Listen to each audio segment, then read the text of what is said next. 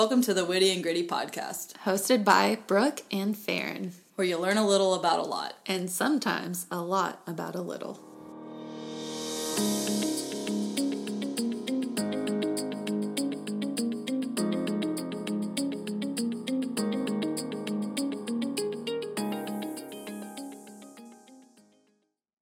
Hey, we're back. We're talking about the 15 invaluable laws of growth. Today we're talking about chapters 4, 5, and 6.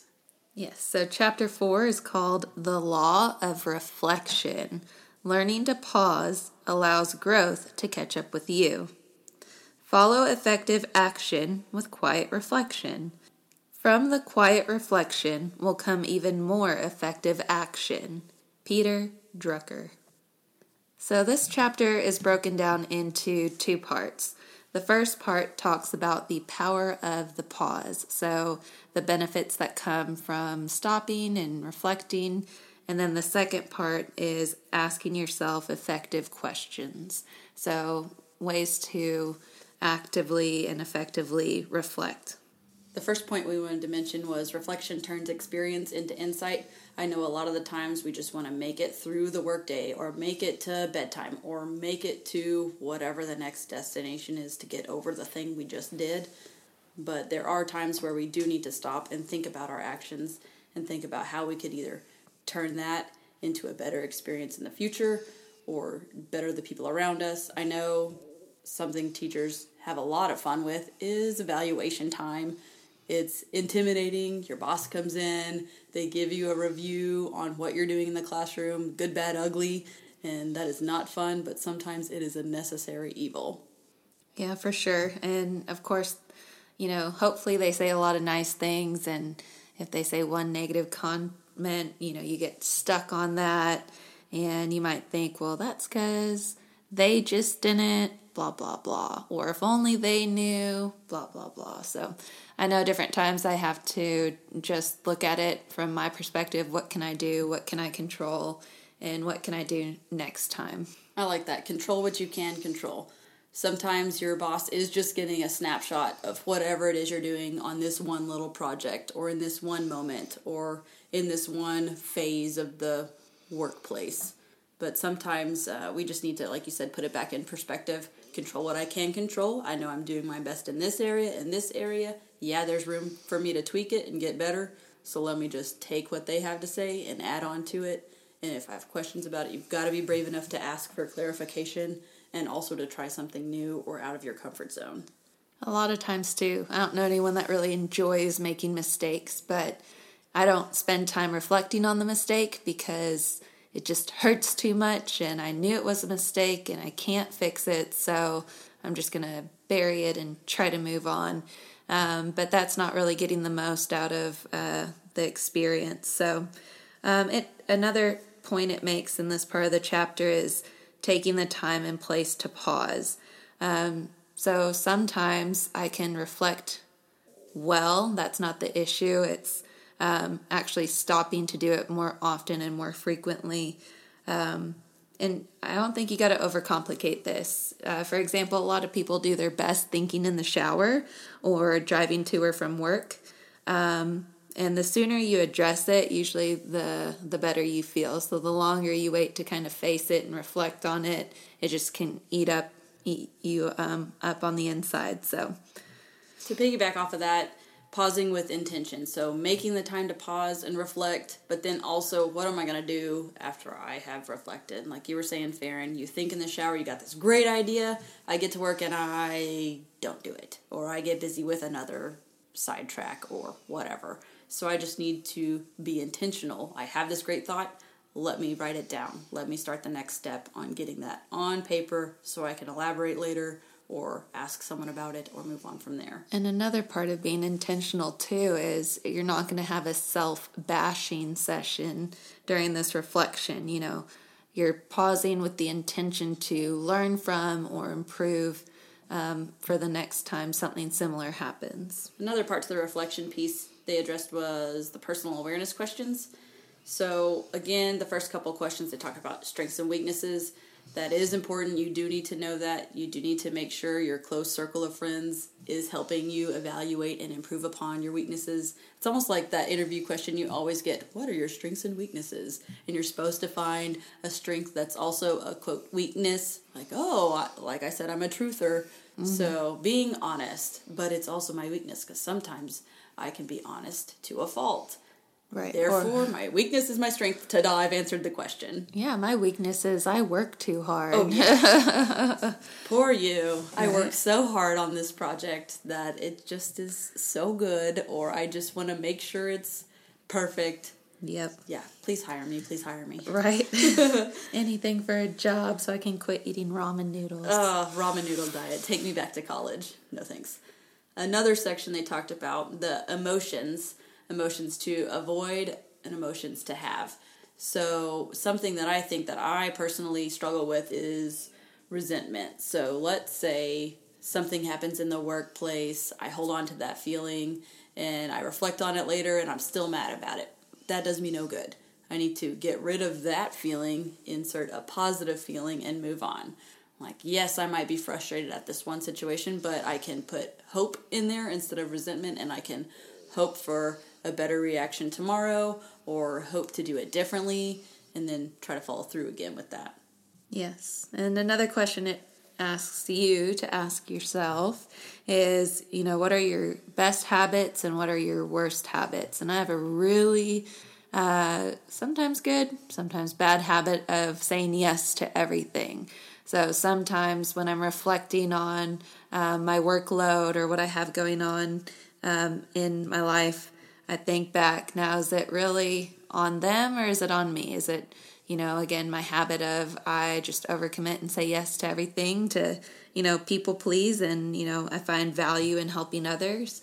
So, you know, looking at your habits and your tendencies, um, trying to, again, take responsibility for your life and your actions and controlling what you can and can't, not trying to control what you can't and that's a fine line too because you do want to be helpful you do want to help others but is that your burden to carry mm-hmm. if someone else just isn't doing their job there's a way to handle that as opposed to yeah let me take on your workload and my workload i'm being helpful and i'm also stressing out mm-hmm. so again best habit worst habit yes being helpful and wanting to help is good until it's a detriment to you exactly and i like how john maxwell he shared that um, one of his habits he needs to work on is being more patient.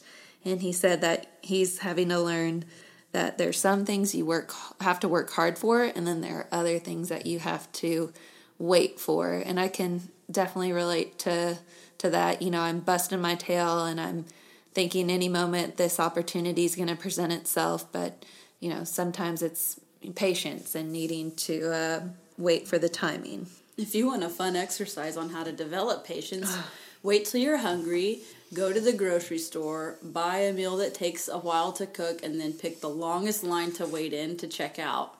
That will test some patience because a hungry Brooke is not a happy Brooke. No, it is not. so that is chapter four on the law of reflection. All right, chapter 5 The Law of Consistency. Motivation gets you going, discipline keeps you growing. The hallmark of excellence, the test of greatness, is consistency. Jim Tressel. So, this chapter, consistency.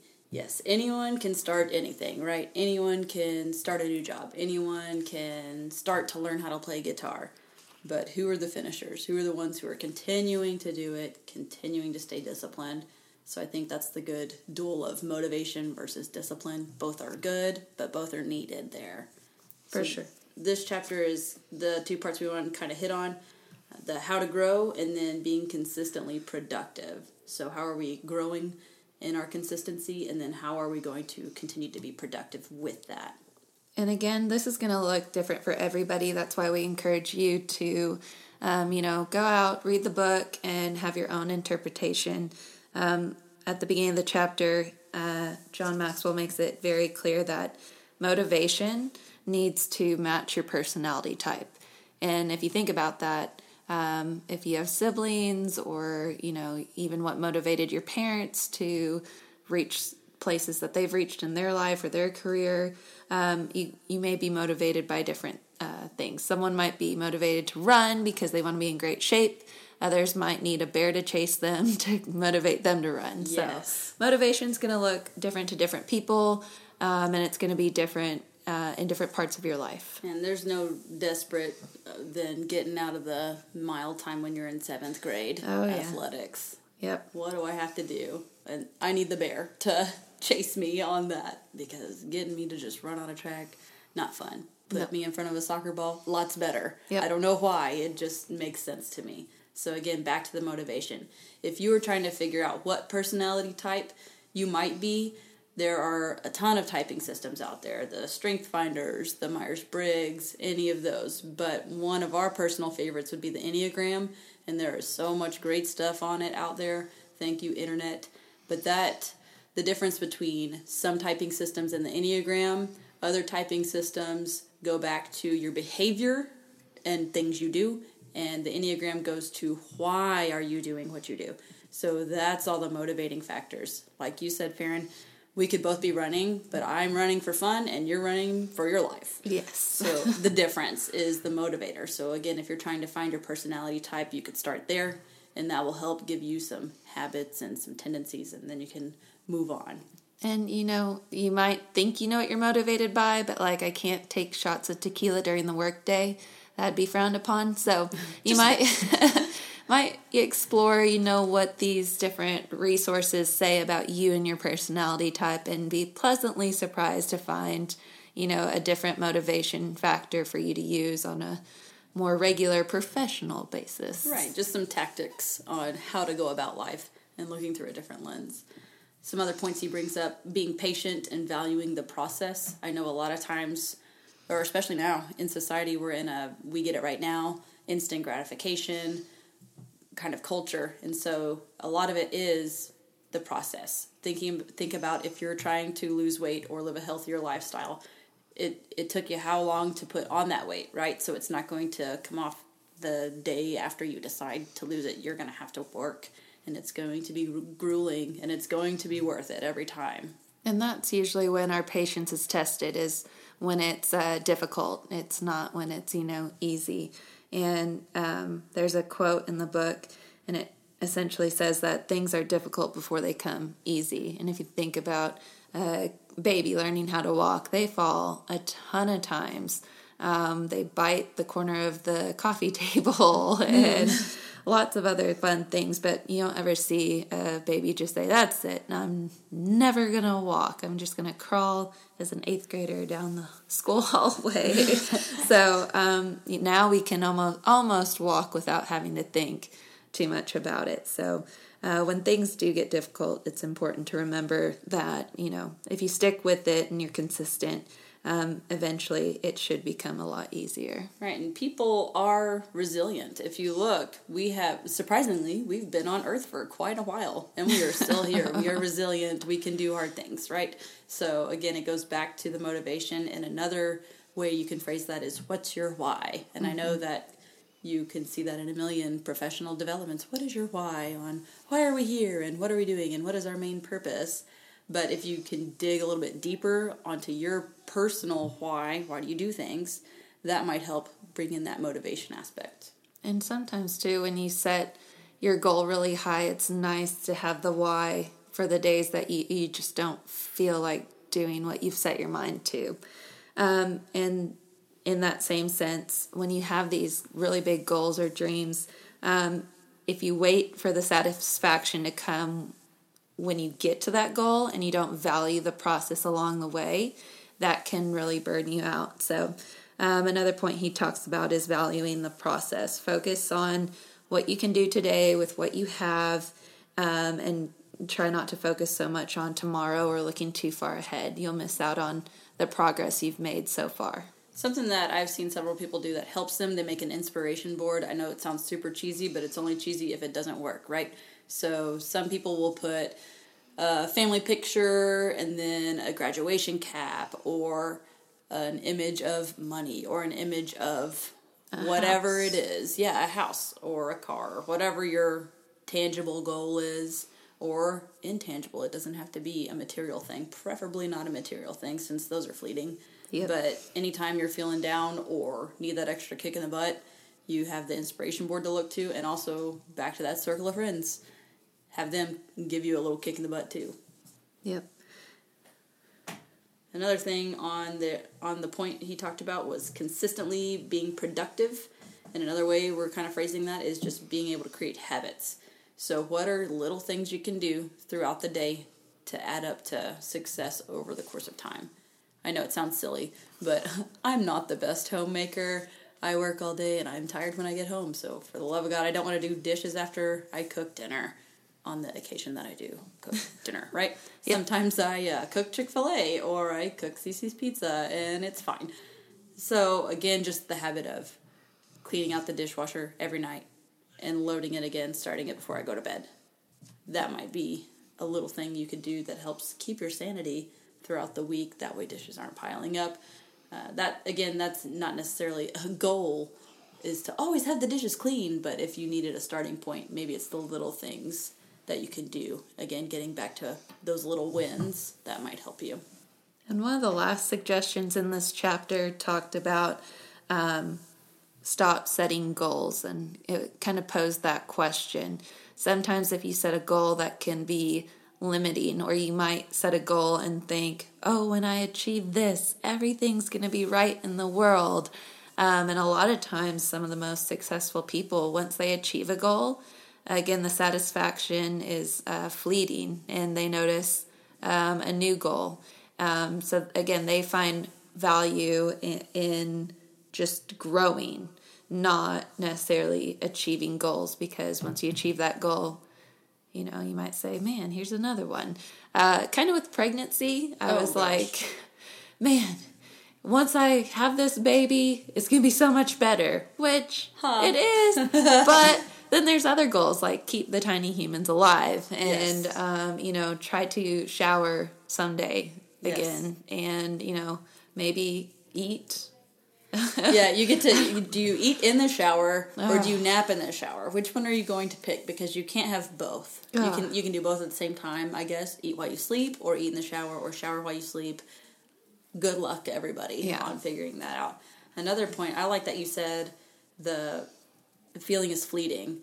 When you get to when champions win the Super Bowl, what do they say? We'll be back next year. Mm-hmm. That they achieved the biggest goal they can reach, and once they get there, it's fleeting. They need it again. So again, back to growth. Yes, we got better. We met our goal, but now what are we doing next? How can we continue to grow? And I don't think it's that you're never satisfied. I just, um, they say that growth and fulfillment um, are aligned. So if you stop growing, no matter what goal you're at, you're going to lose that fulfillment. So um, definitely going into this process knowing that it's not going to be once I reach this goal, all my problems will be solved. So. Right. And that concludes chapter five, the law of consistency. All right, chapter six The Law of Environment. Growth thrives in conducive surroundings. The first step toward success is taken when you refuse to be a captive of the environment you first find yourself in. Mark Caine. John Maxwell talks about six different points in this section. One of them we wanted to address was assess your current environment. So, a lot of times we have the big fish, little pond syndrome, and I know we know some people think they are hot to trot in their little special workplace where they feel great and high on life, but they are not being pushed, they're not being challenged, and they are not growing at all. Yeah, and sometimes those people are happy to be the big fish in the little pond, but they're not going to grow and reach their potential. Right, that's a good point. Some people are very comfortable there, but we all know that growing happens outside of your comfort zone. That's where all the magic happens. So, getting out of that element. If you do feel like you're the big fish in the little pond and you and you have that urge to grow, got to change your pond. Yep, and some people really like their environment, but it doesn't lend itself well to the growth and changes that they would like to make. Um, so while you might be very comfortable and like it, Um, sometimes you might have to step outside of your comfort zone, not only within yourself, but the environment you have yourself in to see the growth and change you really like. So some people they do want to grow, they do want to change their environment, but they can't. For some reason, whatever the case may be, whether it's a financial struggle or location based off of where you live, you just find yourself trapped, you can't get out of the situation. Back to our phrase control what you can control. We cannot control our environment, but we can control our attitude and our behaviors and our emotions and what's going on in between our ears. We can control all of those things. And it's funny too how sometimes changing your attitude, it almost seems like the environment around you shifts a little bit. Um, instead of being down in the dumps about it and you start having a positive attitude, you start seeing um, more of the positive around you and not only honing in on the negative aspects. So um, it won't literally change your environment, but uh, sometimes a change in attitude attitude can change your perspective about where you're at as well.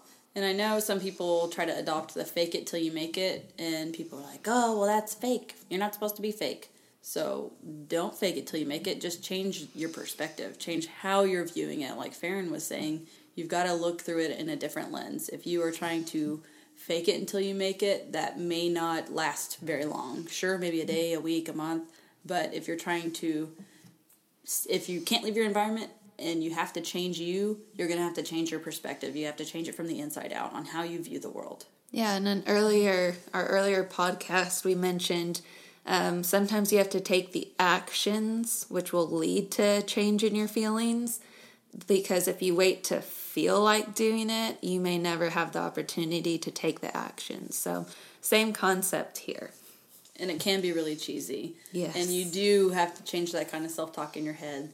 Like, wow, I stubbed my toe, but hey, I've got shoes on my feet. Look at me. Yep. So, again, it's not faking it till you make it, it's literally changing your perspective on how you view the world. And it does start with the cheesy little baby steps of what did I do right today? Oh, look at me. I've got teeth in my mouth. Yes, that's a win. Yeah. And some people, uh, the people in your environment is a big, big one to take a look at and see if you're spending your time with people that are helping you grow or bringing you down, or there's some friends and family and coworkers that want you to stay exactly where you are. Mm, you you know them. They're the energy vampires. Uh, I know that that's a, on the energy bus. That's a, a book too from one of our educator people. But energy vampires, they suck the life out of you. They take all the energy out of the room. You know exactly who they are. They like to be in the workroom. Yep. The lounge. Why are they always there? They're always there. They're not going and being happy anywhere else. They just have to take all the energy out of the workroom where yep. everybody will congregate. They like to start their sentences with, well, it must be nice to fill in the blank, right? What a way to live. and it's hard to rise above that. Um, so if you can, get away from them as fast as you can. Yes, if you are not confrontational, like you said, get away from them. But if you are confrontational, like me, you squash it, squash it there. And I know it seems silly. I know some of y'all are out there, and y'all are really good devil's advocates. You should bring that skill to them. You can present a lovely conversation with the, it must be nice if I got to blah, blah, blah. Oh, well, you know what? What can we do from here? Or what else would you suggest? Do you have a better idea? Let's roll with that. but I'm confrontational and Farron's not, so nope. We'll see how that goes. We'll just use avoidance. It's a really good oh, tactic. oh, sure, sure. I mean, I'm working on that. Strengths and weaknesses. We need to balance each other out. I'm too confrontational and you avoid, so maybe we can find a healthy balance between the two of us. You are the yin to my yang. Oh, look at us go. Peanut butter to my jelly. I love it. Okay, the next part would be when you challenge yourself in your new environment. Say, let's, you do get to go to a new place. You were the big fish in the little pond, and now you are a small fish in a big pond, or medium, or whatever size fish you are. You have to take it upon yourself to challenge yourself. You have to find the right people to mentor you, and again, that's a later chapter we could talk about. You have to push yourself on the daily, find that motivation, find your why, and strive for it. Yeah, it can be very overwhelming when, you know, maybe you're at the top of your class and you get into a university or college and all of a sudden you're like not the smartest one in the room anymore, but that's your biggest opportunity for growth. Right. So again, we mentioned before we went to Austin College and when I was in high school, I was not big fish in a little pond, but I was probably average. And then when I got to Austin College, I realized, oh wow, everybody here speaks multiple languages and they are very intelligent. And here I am, and I feel like the dumbest one in the room. But over the course of my education, I got smarter, better, faster, stronger, all that good stuff, mentally and physically. And I think that really pushed me and challenged me. And now it made life a whole lot easier on the workforce end of that. Mm-hmm. And that's the same way even in sports. I mean, if you have if you're the parents of kids playing on a club, you always want them on the next most successful club team. You want them in the tougher division. Um, and also, if you are training for a marathon, you're not going to want to work out with the people that walk 20 minutes a day. you're going right. to have to, again, hopefully find yourself in a new environment and go in understanding that you're going to be challenged, but like face that challenge head on. The last point we wanted to talk about was moving forward despite criticism. So, one of our youth pastors, he was speaking and he said, Dogs don't bark at parked cars. They only bark at the moving cars, right? So, that really helped me kind of put it into perspective of we've got we're making progress we're doing the right stuff it's challenging and some people whatever they're feeling whether it's jealousy resentment whatever it is they're going to bark and that's just part of it and we just have to you know kind of shrug and move on and be strong about it. Yeah some people will say that if you um, aren't getting criticism then you're not making big enough moves. So look at criticism as you're do- taking a step in the right direction and hate is gonna hate. That's true. And potatoes are gonna potate. Oh my gosh. Well that's a great way to wrap it up. You're welcome. Thanks for listening to the witty and gritty podcast hosted by Brooke and Farron. You can find us on Facebook, Instagram, Pinterest, and our website, wittyandgritty.blog. Subscribe to our email list to get exclusive updates, freebies, and more. Keep tuning in to learn a little about a lot.